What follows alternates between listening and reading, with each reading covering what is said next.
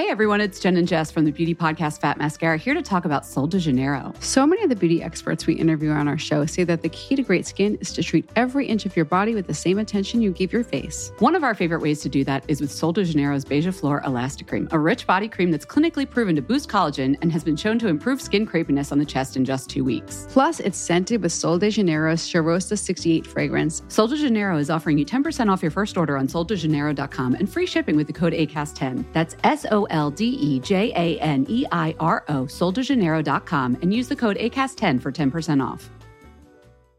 As a person with a very deep voice, I'm hired all the time for advertising campaigns. But a deep voice doesn't sell B2B, and advertising on the wrong platform doesn't sell B2B either. That's why, if you're a B2B marketer, you should use LinkedIn ads. LinkedIn has the targeting capabilities to help you reach the world's largest professional audience.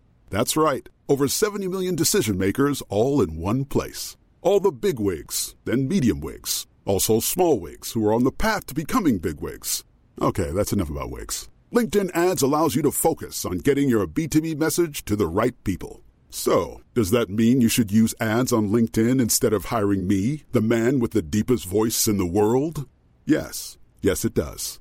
Get started today and see why LinkedIn is the place to be to be. We'll even give you a $100 credit on your next campaign. Go to linkedin.com slash results to claim your credit. That's linkedin.com slash results. Terms and conditions apply. Hey, Dave. Yeah, Randy. Since we founded Bombas, we've always said our socks, underwear, and T-shirts are super soft. Any new ideas? Maybe sublimely soft. Or disgustingly cozy. Wait, what? I got it. Bombas absurdly comfortable essentials for yourself and for those facing homelessness. Because one purchased equals one donated. Wow, did we just write an ad? Yes. Bombas. Big comfort for everyone. Go to bombas.com slash ACAST and use code ACAST for 20% off your first purchase. Flexibility is great. That's why there's yoga. Flexibility for your insurance coverage is great too. That's why there's United Healthcare Insurance Plans. Underwritten by Golden Rule Insurance Company, United Healthcare Insurance Plans offer flexible, budget friendly coverage for medical, vision, dental, and more. One of these plans may be right for you if you're, say, between jobs, coming off your parents' plan, turning a side hustle into a full hustle, or even missed open enrollment. Want more flexibility? Find out more about United Healthcare Insurance Plans at uh1.com.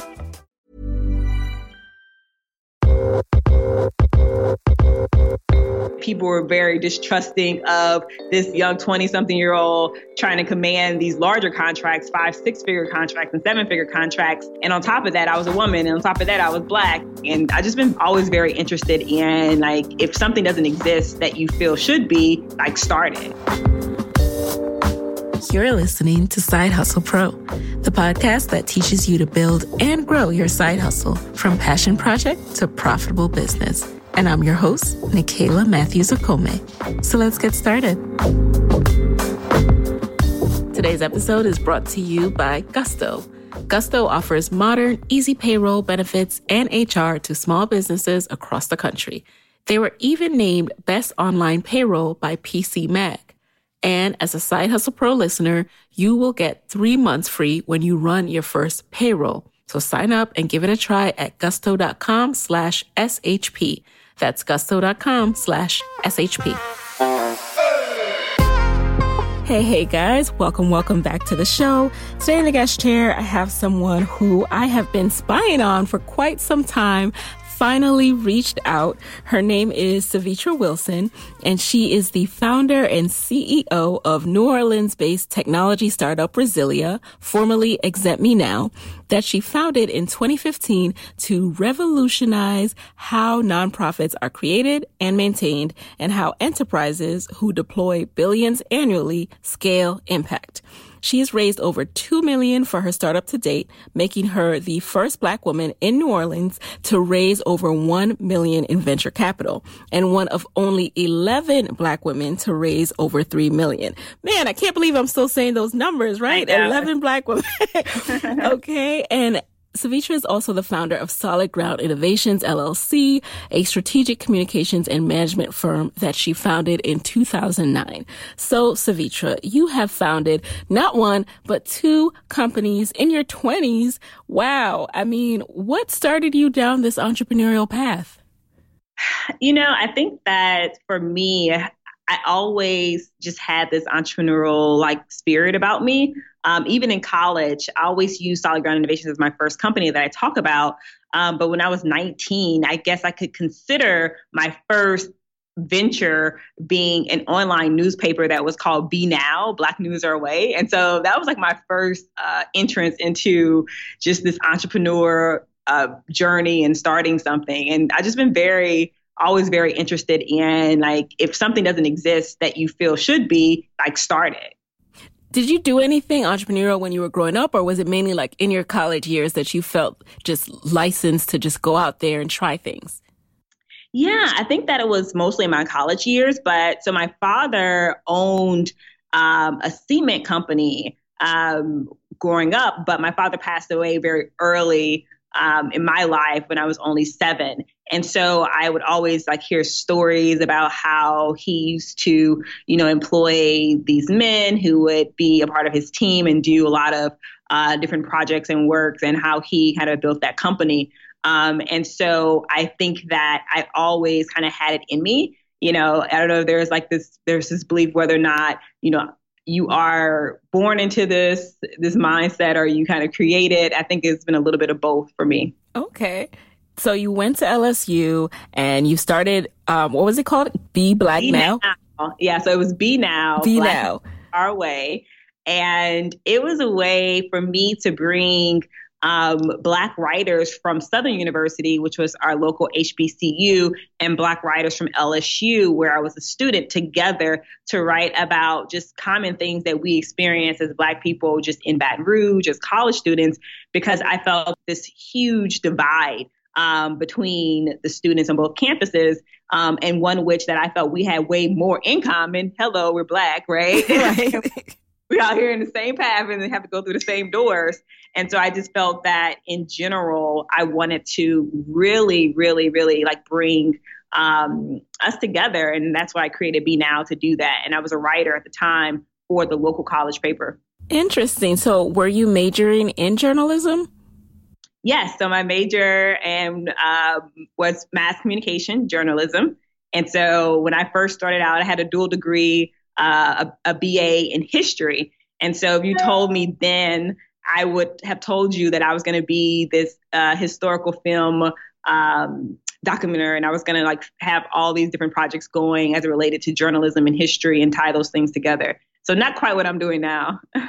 okay, so we have to talk about this pivot. At what point did your path to journalism change and you decide to actually start Solid Ground Innovations?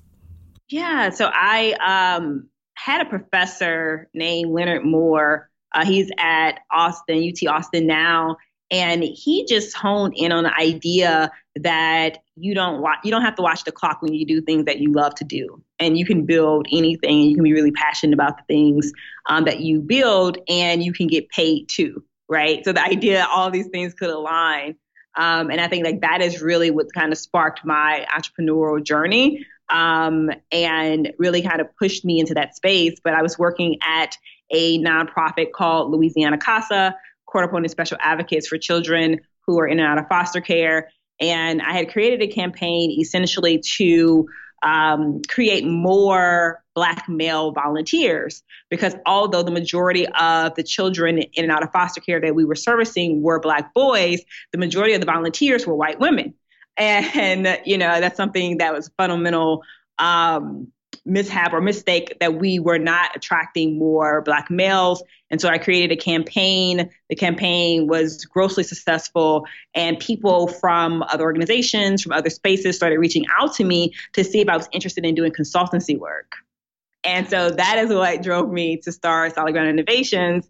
Um, I left my full time job and began to do consultancy work. And I started building curriculum programs, um, curriculum design for organizations and specifically nonprofit organizations. Um, started working with um, Tiger Athletic Foundation at LSU. Then they started introducing me to um, professional athletes who had foundations.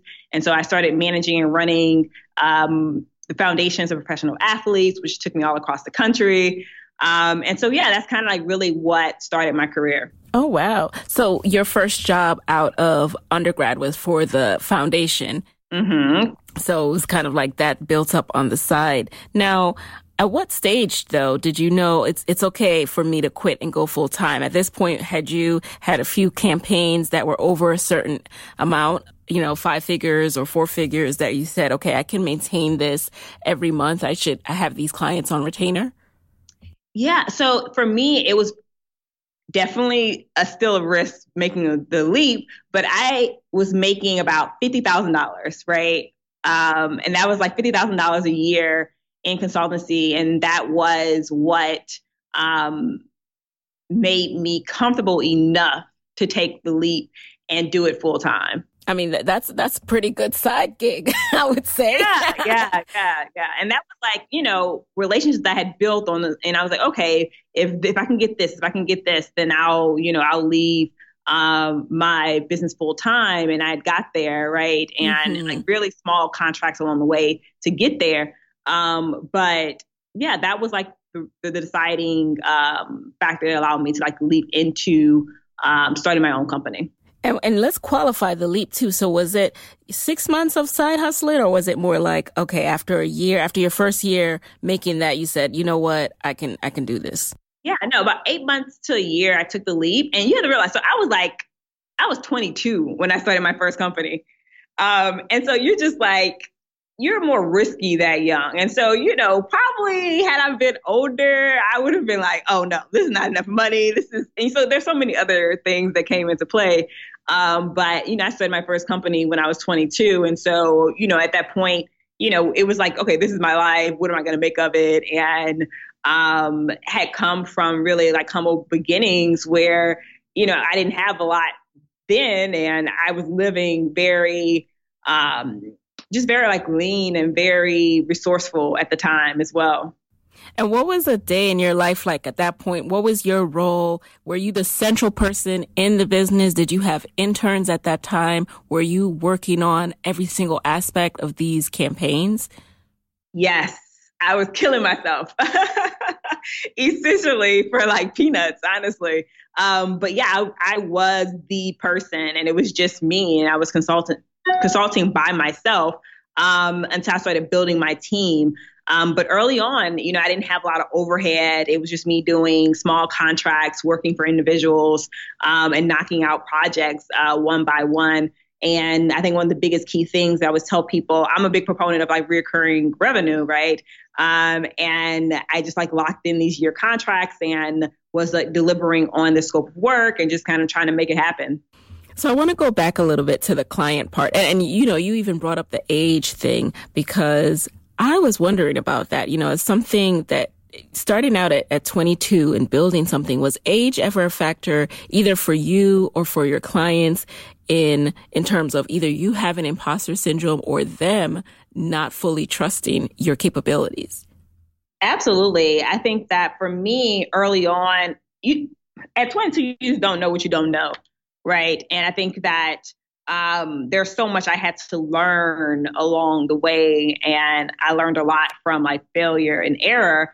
And so early on, the, those clients that took like the first risk, you know, by even hiring me, they believed that I brought something um, just tangible that was like fresh and that was new and that was definitely of this millennial generation that was rising that they felt um, I could do things that weren't necessarily the way they used to do things and um, really shake things up. But on the opposite end, when we started going after larger contracts, it became very apparent that people were very distrusting of this, uh, you know, young 20 something year old trying to command these larger contracts, five, six figure contracts and seven figure contracts. And on top of that, I was a woman. And on top of that, I was black. And so I definitely felt um, the challenges across the board. And, and many times, you know, it felt like we were never going to just get past those things. And we continuously um, run into those things today. And I'm much older um, and much experienced. Um, but then it was definitely um, very critical uh, to us being able to maneuver the way we did. Although, you know, you had like white men who were coming out of their dad's um, companies or they were just graduating college and they didn't have any issues with getting some of the same type of contracts that we were going after. Uh, but definitely creating that uh, level of trust was something that I knew I had to do very early on. And how did you push past that to grow this company to a multi-million dollar company? Cause I mean, that is huge. So first of all, how long did that take? And then, yeah, how did you push past the um, skepticism? Yeah. And so for me, I think that honestly, as a black woman, I feel like you never really push past it all the way. It's like it just it kind of morphs into something else. Um, but I think it's also about being able to get referrals underneath your back, uh, underneath your belt, and being able to have people that vouch for you. Um, having people that actually speak and give referrals on your behalf. And a lot of our early work came from actually um, referrals from previous customers, from previous clients, um, what we were doing. And so I think that, you know, if you can get solid referrals, that's how you can really build uh, your, your uh, client base. So now let's transition a little bit to the actual growth of that company. And I know that Resilia kind of was a spinoff from it. So let's talk about Solid Ground and when you started to employ a team. You know, what was that experience like going from pretty much almost just coming out of college and now you are hiring people for your own business? Yes. So my first hire was actually one of my uh, line sisters. And so she had also just graduated. And generally people say, you know, don't hire people, your friends and all this other stuff. But she was just solid. I mean, in college, she was solid, logistical. Um, she was just like a Wonder Woman um, with anything to deal with logistics and just so organized. And she was actually my first hire. And I went to her and I was like, hey, do you want to join me? I'm trying to build this company. And she was like, sure, let's do it. Um, and sometimes you just need like a generalist on your team, uh, someone that's going to just get stuff done. And, you know, she was that person for me. And from there, we started going after, um, we started getting certifications. So we started uh, getting certifications that would allow us to be like listed, whether that was as a small business owner, small um, woman business owner, um, a disadvantaged business owner. So we started accumulating all these certifications. Um, we started devising a plan as how we begin to navigate cities um, and go after those type of contracts um, larger nonprofit organizations like Kellogg Foundation, and we contract after contract, we just started winning them and began to like grow our team. Um, but it took us a couple years to get really going. Um, and that's just because we just didn't know what we didn't know. We had to figure out so much about what was the right course of action we needed to take, what our proposal should look like, what our capabilities needed to look like, right. what our team looked like. So it was definitely a process. And was it kind of like the chicken for the egg, the egg for the chicken? I mean, when you hired her, were you paying her right away or was it like because yeah. she was a friend, you could say, Hey, I, I can pay you in a few months? yeah. So here's the thing. People ask me this all the time from like my first company to my tech company. I never asked anyone to work for free ever. I love that. And even I'm I'm the same way in that in that sense. I just can't find it in me to ask anyone to work for free. But that said, what kind of work, once you started hiring people, what did you prioritize now? And, and I think this is a good time to tell us a little bit more about Solid Ground and the capabilities that you guys actually had. So were you hiring social media managers? Um, what kind of campaigns were you working on and, and what skill sets did you need? Yeah, so we um, eventually became a strategic communications and management firm. And so we were doing core marketing, uh, advertising, media buying, public relations, so true agency type of setting. And so our first, um, Shayla was more like operations manager, right? So she just made sure that stuff was in place, the processes were in place, that, you know, once we started running payroll, that that was accurate, that we were reporting taxes on time, like stuff that can like cripple a business if you don't have processes in place early on. Um, and then from there, we hired uh, what became my first assistant, Christine, who kind of started taking over some of the operational roles so that Shayla could be freed up to do um, some of the client management and oversight. Mm-hmm. Um, and so she was on that side, at, whether that was uh, executing programs, um, whether that was doing um, events, media buying. We brought in um, a media buyer on our team just part time um, to do some of the media buying that we had to do for some of our clients. And so we started very at the very bottom, right? When we were hiring, when we were hiring and kind of built up from there. And I think that sometimes people start very top heavy, right? And so they go out and they get very, you know, people that are very expensive, and it's kind of hard for a company um, to manage those type of large salaries and large payments to people. And I always tell people like start from the bottom and like do what you can and just get capable people who are scrappy and who can learn really fast in um, different environments. But if you start top heavy, it can be really difficult for your company. Um, particularly early on, if you don't have access to uh, capital and resources um, to continue to, you know, thrive. And so I'm definitely of like the belief that, you know, start small and begin to like grow from there. Um, and so, yeah, that's like definitely was like the starting point of like our hiring and how we began and, you know, being very true to our services around like marketing, um, strategic communications, PR. Some of our clients included like community coffee. We created their entire CSR platform of how they give as a company and um, their corporate structure um, as it related to like their philanthropic efforts. Um, Aetna Better Health, which is a Fortune 100 company, we were one of the first people that they hired when they started doing advertising in Louisiana through their Medicaid program. We assisted them to pick their partners, their community um, organizations they gave money to. We did all of their billboard uh, advertising, their radio, you name it.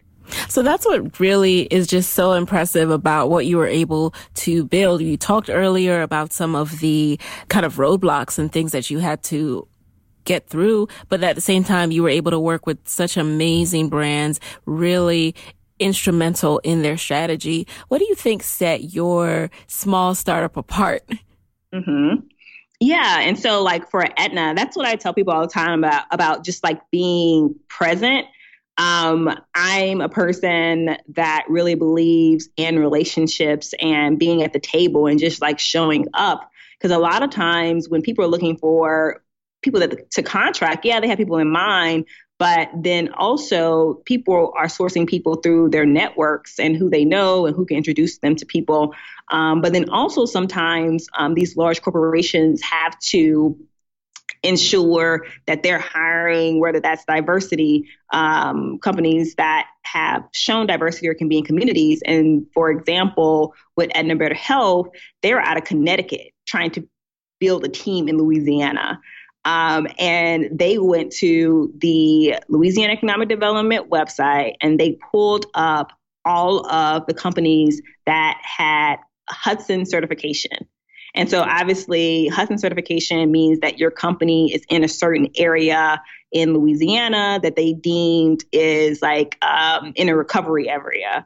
Um, and so they picked out six companies. My company was one of them to like interview and to request proposals from. And they said, you know, we really loved your company because we felt that you all were very close to the community. Like you knew people in the community, you knew the nonprofits, you knew the the public um, officials. Like you guys are literally in the community every day, and that's why we felt that we didn't want to just put up billboards, but we want to have these relationships. And we felt that your company was the best to provide us those relationships. And we were a small company, you know, that Aetna contract was one of our largest contracts that we had received at that time. And, uh, you know, they picked us over agencies that were like five, six, seven times our size. That is amazing. And speaking of certifications, just so people really understand the opportunities that are out there, one, how did you learn about these certifications and what are some of the top certifications that you want Black women entrepreneurs to look into in their, their respective states? Yes. So you, first of all, go to your economic development office. Um, at your state level and even at your city level as well and begin to really understand how to do procurement and how to like source opportunities through your state and through your city level because everybody's hiring for stuff, right? So the city has to hire for design, they have to hire for printing, they have to hire for janitorial services. And so all these key things that they're hiring for and they're putting out proposals and but you have to understand how to go after those things. And at the state level, that's where you find the resources that the state has put aside through your taxpayer dollars um, to help small businesses grow in your state.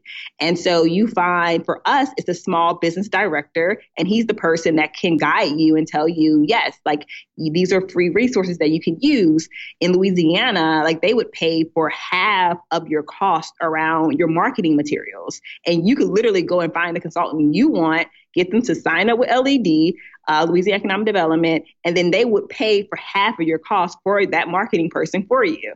And so these are like resources that people don't even realize exist. Um, that literally their taxpayer dollars go towards every single year.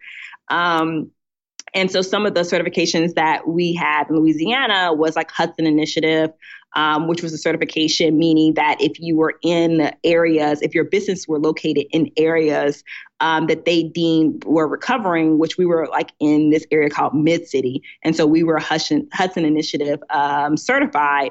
Um, then there's DBE, Disadvantaged Business Owner, uh, which that's a certification that people have in many, many, many cities across the country, um, where you are a woman, you are a person of color, and your company makes uh, less than X amount of dollars a year that you can apply for. And there are certain um, certain projects where they have requirements. So they may have a DBE a requirement that the person that gets this contract has to be DBE certified and um, or a DBE has to be a part of a project, a larger project.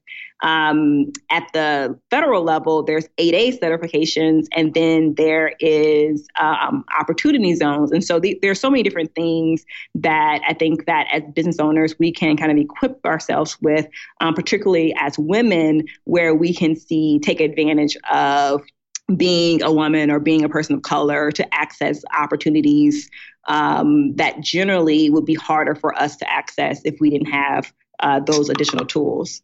Love it. Thank you. Thank you for that breakdown. So now let's transition into you starting Resilia. Why did you decide to start Resilia and what does it entail? Yeah, so Resilia was actually a spin-off of a product uh, line of my first company, Solid Ground Innovations. Um, and so early on, we were actually servicing nonprofit organizations from everything from um, incorporation to helping nonprofits get their exemption status to then providing capacity on the back end for nonprofits. Um, as we began to grow as a professional services company, we could no longer really afford to service uh, nonprofits the way we were because we just didn't have the manpower. But I felt that there was opportunity to essentially productize our services and deliver it on demand through a software um, platform. And so that company first um, came to life as Exempt Me Now, and now we rebranded to Resilia. And so it literally came out of another company, um, our previous company, and we just knew that there was opportunity to utilize technology to drastically advance the work that we were doing and also solve some of the problems that we were having on the consultancy side. Um, and so basically, we were like, how do we productize ourselves? So two things there. Why why the name change from Exempt Me Now to Resilia? Yes. So when we first started and launched to the public in November 2016, um, we originally set out to do something really simple, and that was to expedite the incorporation and exemption process for uh, nonprofit organizations, um, and then create one um, essentials tool uh, where people could essentially access all the documents that they needed to get their organization going. And so, obviously, you know, Exempt Me Now speaks to that, right? This process of getting you where you need to go as quickly as possible um, so you can like do the work of your organization. Um, but over time what we found was that we really needed to expand uh, we had the opportunity to expand our SaaS business model. Um, and expanding it meaning that not only could we cater to grantees or existing nonprofits, but there was an opportunity, a much larger opportunity to cater to those who deploy capital. So you have the, all these cities and these private foundations and these corporations who are deploying billions of dollars to nonprofits, to cities. They even have nonprofits underneath cities that they've created to do work and fulfill their mission um, of the mayor or the city council members. And so we wanted to begin to create solutions of how they were managing funding, um, how they were deploying it, and then the oversight and compliance around that. And the name Exempt Me Now no longer spoke to those solutions. Got it. Um, yeah. And so we would go out and be like, oh, we're Exempt Me Now. We're working with City. We're like, huh? Like, what? This doesn't make sense. And like, and then we had to tell them the backstory of Exempt Me Now. And so we're like, okay, we need to just rebrand. well, what do you mean when you say, okay, so clearly it's very understandable when you talk about Exempt Me Now and, and it sounds like you went from helping nonprofits do all the stuff that wasn't in line in their business. And that kind of started to fall on you as you're trying to help them market and realize, oh, we don't have all these things in place. But now when you're working with the companies that deploy capital to mm-hmm. nonprofits, what is it that you're helping them to do with the software as a service? Yeah. And so we always say that we're helping these larger entities scale impact, right? And so you work in cities, and um, cities, they're definitely um, strained with capacity and the things that they're doing. And most of those individuals don't necessarily have a background in nonprofits, although there are several nonprofits that are created inside of cities. And so it's like being able to bring transparency, oversight, and management to the vendors who receive money inside of cities, to the nonprofits that receive money, um, to provide those those skills and education and oversight and compliance um, and streamline all of that inside a technology platform. Currently, cities are u- still using Excel sheets, right? They're still sending out emails requesting people to send back things in Word documents. And so we're like, how do we get a grip around this and bring it all together? Um, we always used to say in city government that if you want to find the biggest scandal, follow the money right? Mm. So it's management of public dollars. Okay. and so we're basically saying utilize our software and you can eliminate those issues.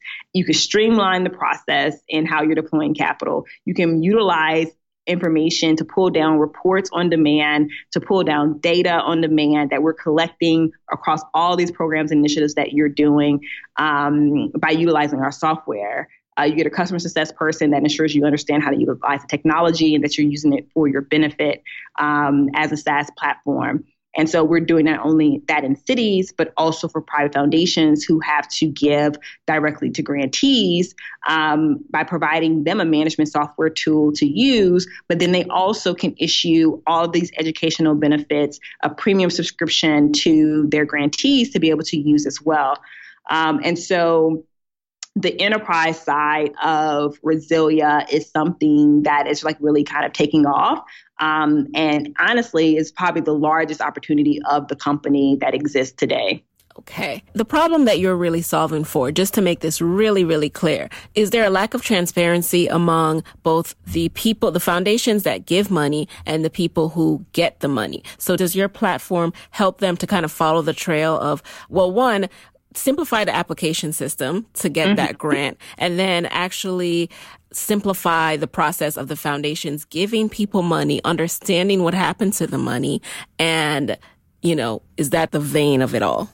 Yes, and then also to provide that CRM management tool for both sides. Okay. And so, you know, you have, we believe there's silos that exist from the side of individuals who have the money and then the, those who are getting the money. And so our dashboard, not only the, do those enterprise customers receive a dashboard, but then those who they give money to also receive their own dashboard and they actually communicate with each other. Love it. Um, so it's really about bringing this sector together so that we can collectively make impact happen at scale and so that we can close the dots to make change happen faster um, by utilizing data driven uh, metrics around it, by utilizing reporting, by increasing transparency and oversight.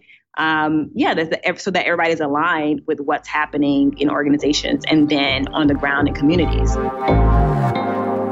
Hey guys, it's Nicaila here with a quick word from our sponsors. If you have a business or you know someone who does, you probably know by now that small business owners, we wear a lot of hats. And some of those hats are mad fun, I'm not gonna lie. But some of them, like filing taxes and running payroll, they're not so great. That's where Gusto comes in. Gusto makes payroll, taxes, and HR actually easy for us small businesses. It's fast with simple payroll processing, benefits, and expert HR support all in one place. Gusto automatically pays and files your federal, state, and local taxes, so you don't have to worry about all that. Plus, they make it easy to add on things like health benefits and even 401ks for your team. So those old school clunky payroll providers that you probably thought you had to look at, they just weren't built for the way we work as modern small businesses, but Gusto is. So let them wear all of those hats for you. You have better things to do.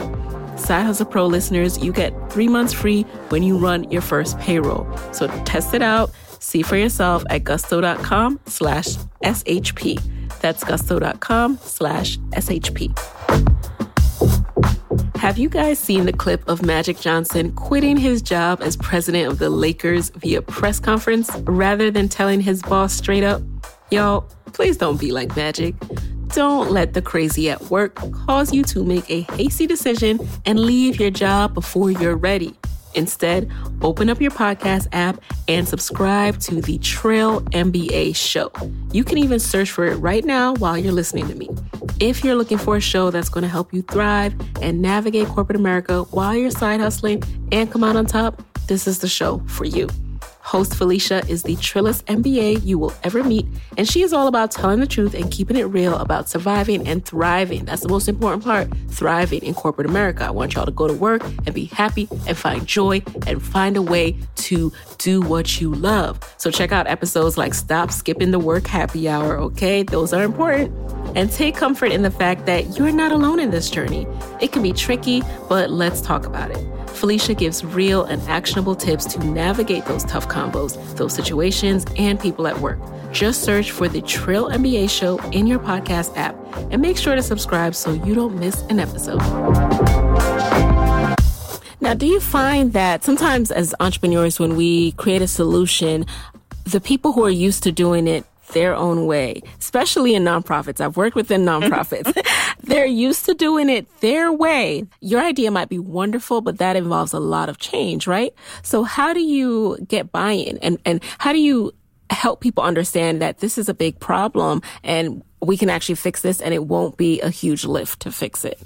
Yes. And so one thing that we knew was going to be needed and you know, why we're more of a SaaS platform is that um, similar to like HubSpot, where they have like this customer success onboarding period. So to teach individuals the technology, we saw that that was definitely missing. That people just didn't understand a lot of times how to utilize the technology in front of them. But then for nonprofits who are technology adverse, like how can we simplify, right? So make it as easy, automate, reduce um, the pains of the technology and increase the capacity being delivered to that organization as a whole.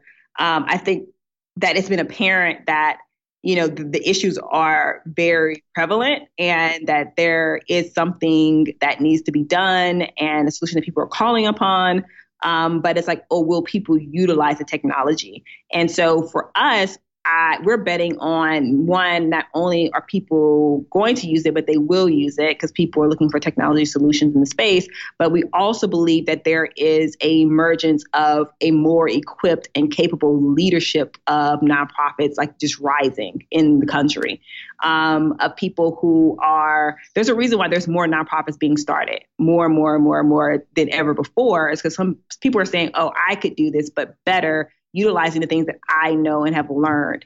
Um, there's a reason why colleges now have a nonprofit administration um, concentration in their MBA programs. And so we believe there's a culture shift that's going to happen um, as well, and just like the type of leadership that begins to infiltrate nonprofits, and um, technology is going to be a part of that.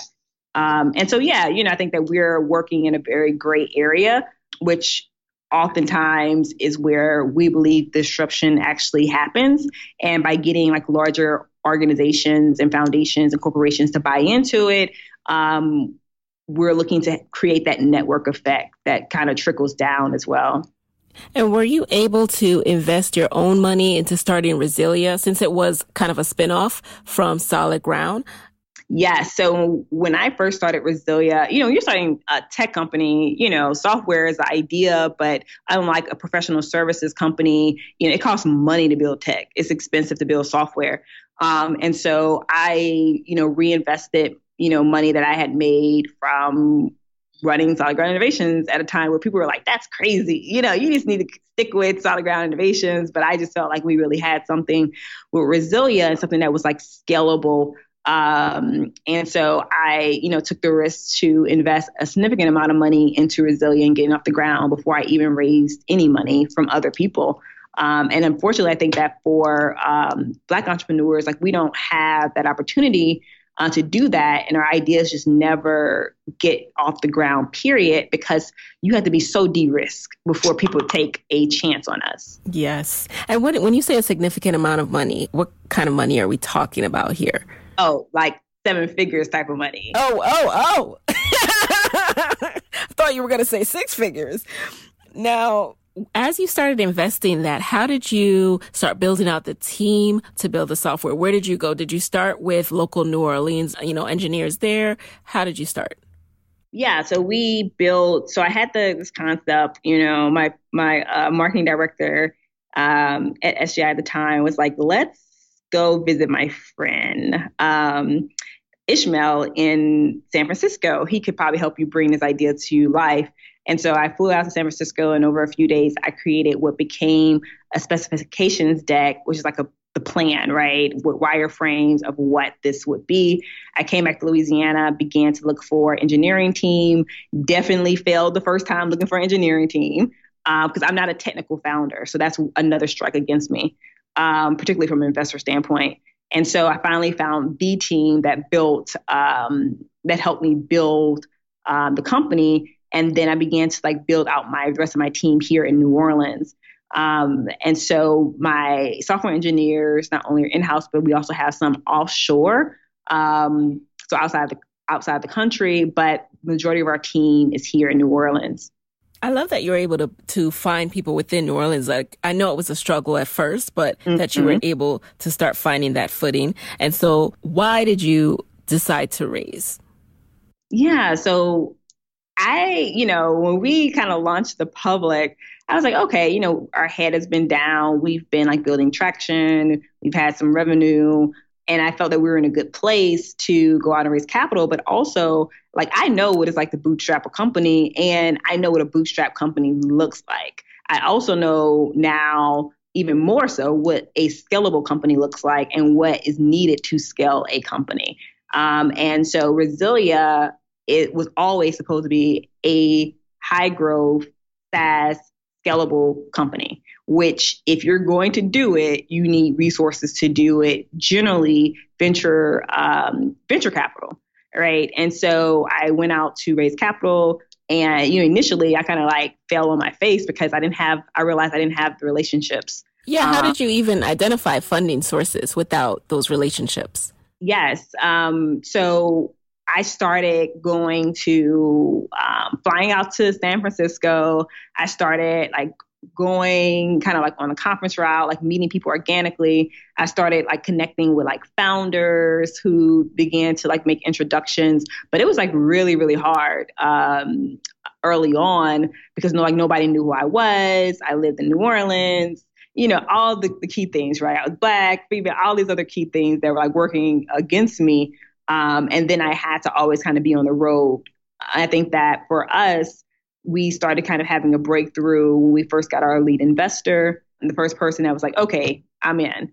Um, and then from there, things started to really pick up. Um, but it took us a long time to like really get going, like months and months and months and months and months to like really get going on raising capital. And what, what phase was Resilia in at this point? You said you launched. Was this a, a minimal viable product at this oh, point? We were beyond that. You were beyond yeah. that full out yeah. platform that people can oh, use. We were a full out platform. We had customers in over 30 states. I mean, you know, like I always say, when it comes to us, you know, like white men can have an idea, we have to have proof. yes. So we got to have some solid proof. And even that, you still struggling. You know, you're like, you can have the customers, you could have done market research, you right. could have. You have to get it all together. So speaking of that, how were you preparing your pitches? Did you have advisors that you were working with? Were you practicing running through those pitches? And, and then what were the meetings like when you actually got into those rooms? Yeah. And so, you know, we had gone through like this program called Power Moves and um, had got some introductions there related to how we prepare a pitch, um, how we put together like the key slides we needed. And so people were kind of like coaching um, me on those key things.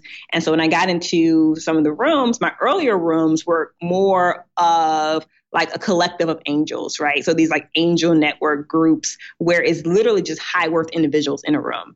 Um, which early on, that's what most people raise their money from high worth, um, high net individuals. But those are some like the hardest people also to raise money from because they have their own biases. And, you know, I was going in rooms pitching to like all white men, like they were bankers, real estate guys. And I'm just like, oh my goodness. I, you already know when you're starting from a point of, of disadvantage, right? Mm-hmm. And so that was definitely the feeling going into those meetings. Um, and it was one of those like awakenings like oh man like i get it. Like i get what everyone keeps saying about how hard it is um, for like black women to raise money and why it's that way. Um, and so for me i just had to be like really resilient about just like my um, fortitude with like keep it keep going like keep going. After all the no's all the like you know we've come back to us when you've hit this this mark, right? Or come back to us when you hit this milestone. And, you know, it's just definitely a very um, tiring journey raising capital. Was there a point where you felt like you just had traction and then from there it was kind of like it just picked up? Because I've heard you say, so you had a 400,000 pre-seed round and then, you know, overall you've raised how much now? Over 2 million? Yes. So um, closer to, three million now. Okay. Um, but yeah, I would say like you know now, right? I think that it's easier for us to get introductions. It's easier for us to get in front of investors. We receive inbound from investors now, right? People asking us, "Oh, when are you going to raise more money?" Um, and so I do think that there is like a magic number, but even with that, it still doesn't happen like easy, right? And now we've built relationships with our current investors who vouch for us and who um, have been, um, you know, very in tune to helping us get to our next um, our next fund, funding round when we decide to raise um, more capital. And so I don't necessarily think it gets easier, but I think that you just become more experienced. And the mistakes that I made even a year ago, I just wouldn't make today. Speaking of that experience, what do you know now that you wish you'd known before you even started down that path of building Resilia and, and raising funds? Um, for me, I would have definitely one taking more time with even like just nurturing relationships on um, the venture capital front for sure, but also being in tune to like what I absolutely need um, to run uh, and scale a company. Um, and so, like I talk to founders all the time about, you know, making the wrong hires early in tech companies. Um, the inexperience around hiring, the inexperience around what you need to go to market um, and so, like, those are some of the mistakes that I think I learned along the way that are like really costly to companies. And uh, a lot of startups fail because of like just costly early mistakes uh, that they make. And so, just being like really in tune to your product market fit and how you like keep costs like really, really low, but still get to some type of um, MVP uh, and traction as best as you can. Hey everyone, it's Jen and Jess from the beauty podcast Fat Mascara here to talk about Sol de Janeiro. So many of the beauty experts we interview on our show say that the key to great skin is to treat every inch of your body with the same attention you give your face. One of our favorite ways to do that is with Sol de Janeiro's Beija Flor Elastic Cream, a rich body cream that's clinically proven to boost collagen and has been shown to improve skin crepiness on the chest in just two weeks. Plus, it's scented with Sol de Janeiro's Cheirosa 68 fragrance. Sol de Janeiro is offering you 10% off your first order on soldejaneiro.com and free shipping with the code ACAST10. That's S O L D E J A N E I R O, soldejaneiro.com, and use the code ACAST10 for 10% off. Hey, Dave. Yeah, Randy. Since we founded Bombas, we've always said our socks, underwear, and t shirts are super soft. Any new ideas? Maybe sublimely soft. Or disgustingly cozy. Wait, what? I got it. Bombas. Absurdly comfortable essentials for yourself And for those facing homelessness. because one purchased equals one donated. Wow, did we just write an ad? Yes. Bombas. Big comfort for everyone. Go to bombas.com slash ACAST and use code ACAST for 20% off your first purchase. Quality sleep is essential for boosting energy, recovery, and well being. So, take your sleep to the next level with Sleep Number. With a Sleep Number smart bed, you can individualize your comfort level and enjoy a better sleep night after night. JD Power ranks Sleep Number number 1 in customer satisfaction with mattresses purchased in-store. And now the Queen Sleep Number C4 smart bed is only $1,599, a saving of $300 only for a limited time. For JD Power 2023 award information, visit jdpower.com/awards. Only at Sleep Number stores or sleepnumber.com. Want flexibility? Take yoga. Want flexibility with your health insurance? Check out United Healthcare Insurance Plans. Underwritten by Golden Rule Insurance Company, they offer flexible, budget friendly medical, dental, and vision coverage that may be right for you. More at uh1.com. And how did you transition out of Solid Ground Innovations? Where did you sell the company? Did you uh, step down as the leader? Does it still exist? Yes, so Solid Ground Innovations still exists. Um, my partner runs the day to day, and I stepped out of it uh, full time last March. March before that, actually. Yeah. Okay. So, what's the difference? What What do you think is the key difference between getting Solid Ground off the ground versus Resilia? For example, how do you gain clients for Resilia versus gaining clients for SGI? Yeah, you know, someone had made a comment on Twitter recently, and they were like, "Oh, what's the difference between um, a startup founder and a small business owner?" And the person was like, "Ambition." I was like, "Ambition? That's crazy." I was like, I was like wrong answer because it's definitely not ambition. Um, that's not it. You know, I was like, coming from someone that's done both, Yeah. you have to have ambition to do either one. Um, the resources that it takes to do uh, run a small business and grow a small business and a startup, um, technology startup, are just different. You just need so many different resources. You need people. Your attorneys look different. Um, the type of capital um, looks different. The type of technical support is different. It's just like a different type of uh, animal that you're trying to build. Um, and because of that, you just need a larger volume of things. And because I went from selling professional services where I was building my client base um, city by city, um, locally, and then we had some, you know, national clients as well for Solid Ground Innovations. I that company to me was never going to be bigger than like a ten million dollar company. Whereas Resilia, like you know, we're trying to build a billion dollar company, and so the thought around like what it takes to get there, the type of um, capital infusion it takes to get there. Um, we sell across all 40 cities, all 40 uh, states, and hopefully to get to all 50 states soon. And you know, you have to build technology that can um, scale really fast. And we go after those clients through uh, direct uh, enterprise marketing and direct sales, but we also have a robust online and retargeting strategy. You know, we have customers where I don't even know a lot of my customers personally because that's not, you know, how you do that's not the way scaling a company works.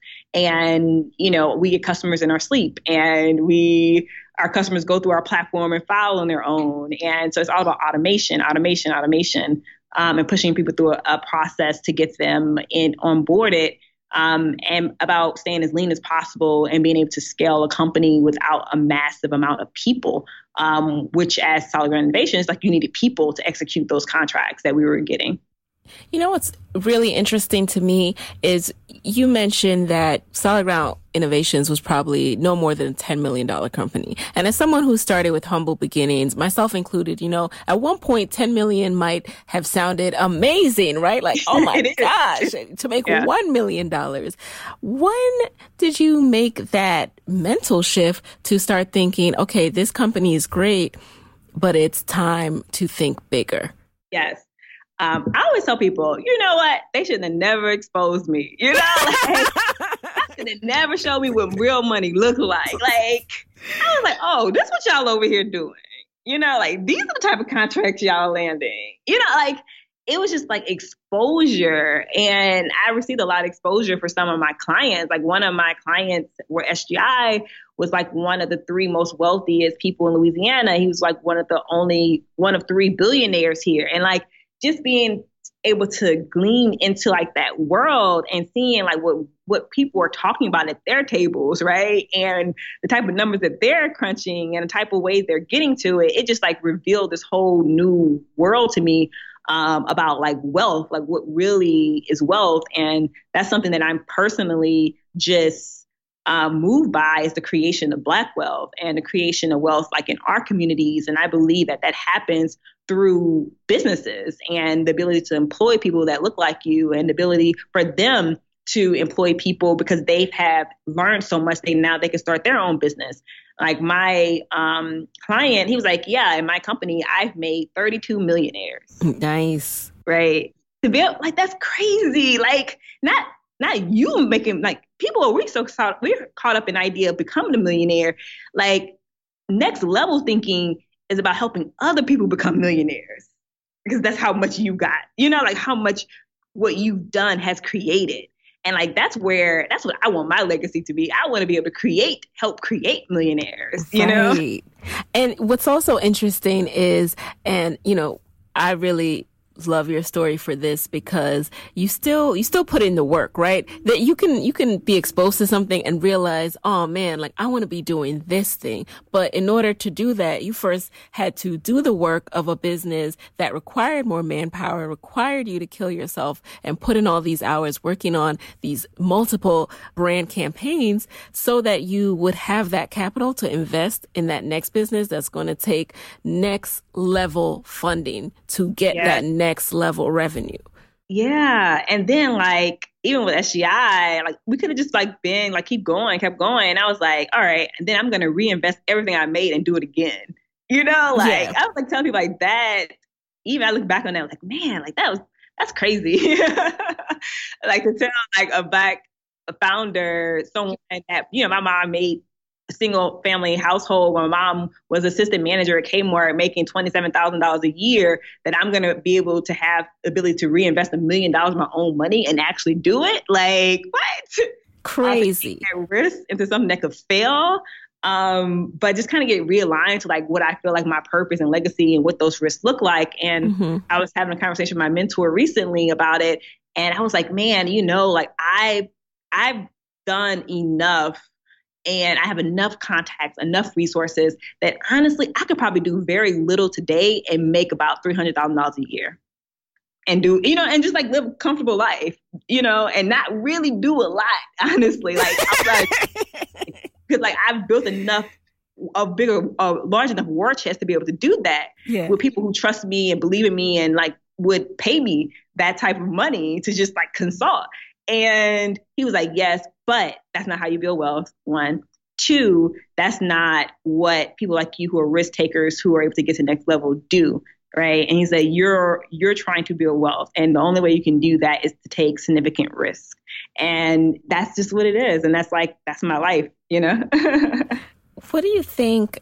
I, I mean, I'm just so impressed by that mentality and and and it truly is a mental shift, guys. Like I, as I'm speaking to Sevetri and like thinking and you know thinking about my next question, I'm also just thinking like, damn, like you really do have to truly believe in what's possible. For example, I really think that you know when I hear of someone saying that they invested a million dollars or, or they donated a hundred million dollars, my mind still goes through that, like, you know, like my head shaking, my eyes are popping out of my head, like, how, how? It just feels like, how can anyone have this much money? But at the same time, it's totally possible. It's in our reach, but we, it, it does require, it, it, has a cost and that cost is going to be risk. That cost is going to be sometimes burning the candle at both ends. Mm-hmm. And I really hope that you can get from Sevetri's story just the fact that it is possible and you just have to put in the work. So Sevetri, what do you think has been the hardest challenge that you faced as you were starting either business? Like one of those humble pie lessons that you've learned in this journey? Man, managing people is hard. Like that has been continuously like a humbling experience, like managing people. And, you know, I think that we generally just come from like humble beginnings and we just want people to win, right? We just want people to win. And so I think that, you know, I learned really early on, um, like it's so important to put the right people around you. And when the right people aren't around you, it's okay to let them go, right? It, it's like, it's okay to let them go. And for me, I was like so just in tune, like just wanting people to just do well, do well, regardless if they were doing well for my company, you know? and I think I, I hold on, I held on to people for way too long. And I think that was just like a very humbling experience for me. Um, in a, in the way that was just like it's okay, right? It's okay. It's gonna be okay. It's gonna be okay. it's gonna be okay. You know, I think, and that's like really ultimately what this all boils down to. You know, like as much as we stress out over stuff, as much as we like beat ourselves up over stuff, it's like it's gonna be okay. You it know, it is. It's gonna work out. and now we know with solid ground that you you were on solid ground. Like you it sounds like you were uh, making money and were profitable early on. Has can you say the same with Resilia you know a lot of people lose money in the first few years of business. That's kind of expected. As we hear pe- more people's stories on this show what has been your experience? Oh absolutely. I mean we were investing money, investing money, investing money, trying to get it off the ground. And then we started, you know, making money. We're like, whoo, we're making money, we're making money. Um, but then, you know, you go out and raise capital, and the idea is to spark growth. And so you go back negative and then you come back out green. And so now we're like coming back out of that. And so it's this continuous process in startup world that you're making money, you're making money, but then you're spending a lot of money. And so like that's the thing that startups have to be so careful about with raising capital is that your investors want you to spend money and raise more money and spend money and raise more money because they want your company to continue to get these high valuations. But in doing that, you also have to have this large, you have to have traction to validate your valuations because if you raise money again and it's not valuated, you could be devalued, right? And so it's definitely like that game of, um, you know, that you go back and forth with in the startup space that I didn't have that experience in my other company because the game, the name of the game in professional services and in contracting is that you are in business to make money, period. Like that, if you're not making money, what is the point of your business?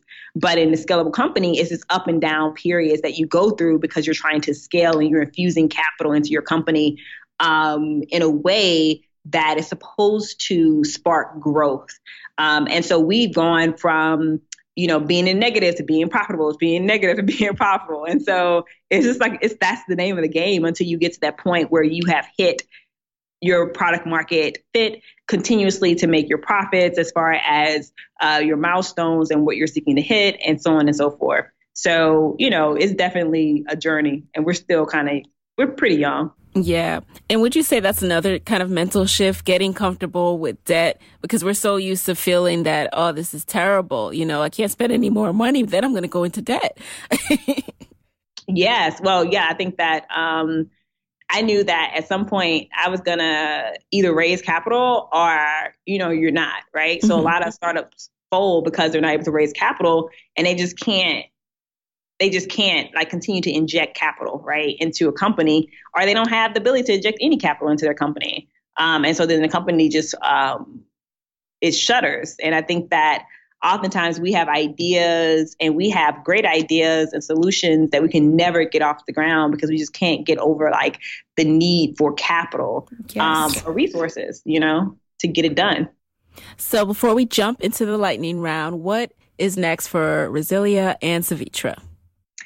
Um, so what's next for us? We are continuously growing uh, as a company. we have come out of this rebrand on better positioned, I feel, to continue to grow our enterprise uh, product and our enterprise customers.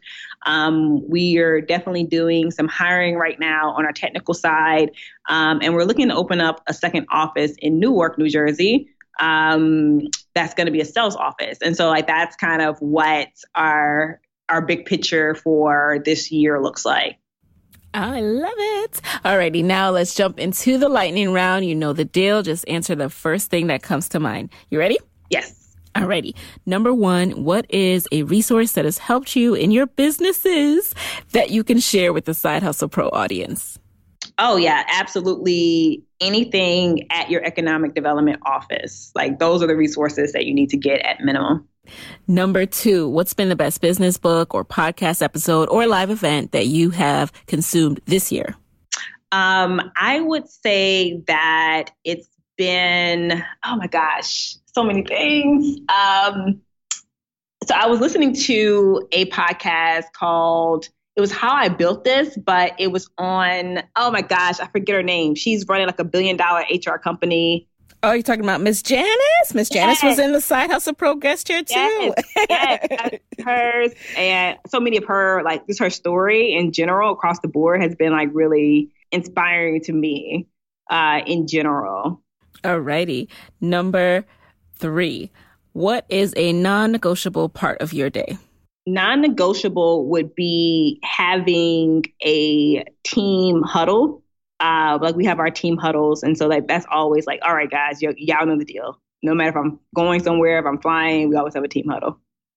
Number four, what's a personal habit that has helped you significantly in your business? Not taking things so seriously. And then finally, number five, what's your parting advice for fellow women entrepreneurs who want to be their own boss but are worried about losing that steady paycheck? Um, you have to be comfortable, right? You're, you're going to have to get comfortable with being uncomfortable, right? With taking risks. And then I'm not a proponent of just like leaping out without a security blanket. I'm like, ensure that you have something lined up so that you don't struggle um, going out on your own. And although there will be like setbacks and times and periods that you struggle, it's hard, hard, hard, hard, hard building a company with nothing because you're worried about so many other things. Mm-hmm. And with that, where can people connect with you off of this podcast, on the socials, all of that good stuff? Um, Sevetri Wilson on social media, sevetriwilson.com. Um, my company site is resilia.co. All right. And with that, guys, there you have it. Hey, guys. Thanks for listening to Side Hustle Pro. If you want to hear more from me, head on over to sidehustlepro.co forward slash side hustle corner to get my weekly side hustle diaries chronicles about my own journey from passion project to profitable business. And if you want to find me online, I'm at Side Hustle Pro on Instagram, Twitter, and Facebook. Don't forget to join the Side Hustle Pro Facebook community. Go to sidehustlepro.co forward slash mastermind. And as always, if you love the show, do me a favor and subscribe, rate, and review on iTunes. Thanks, guys. Talk to you next week.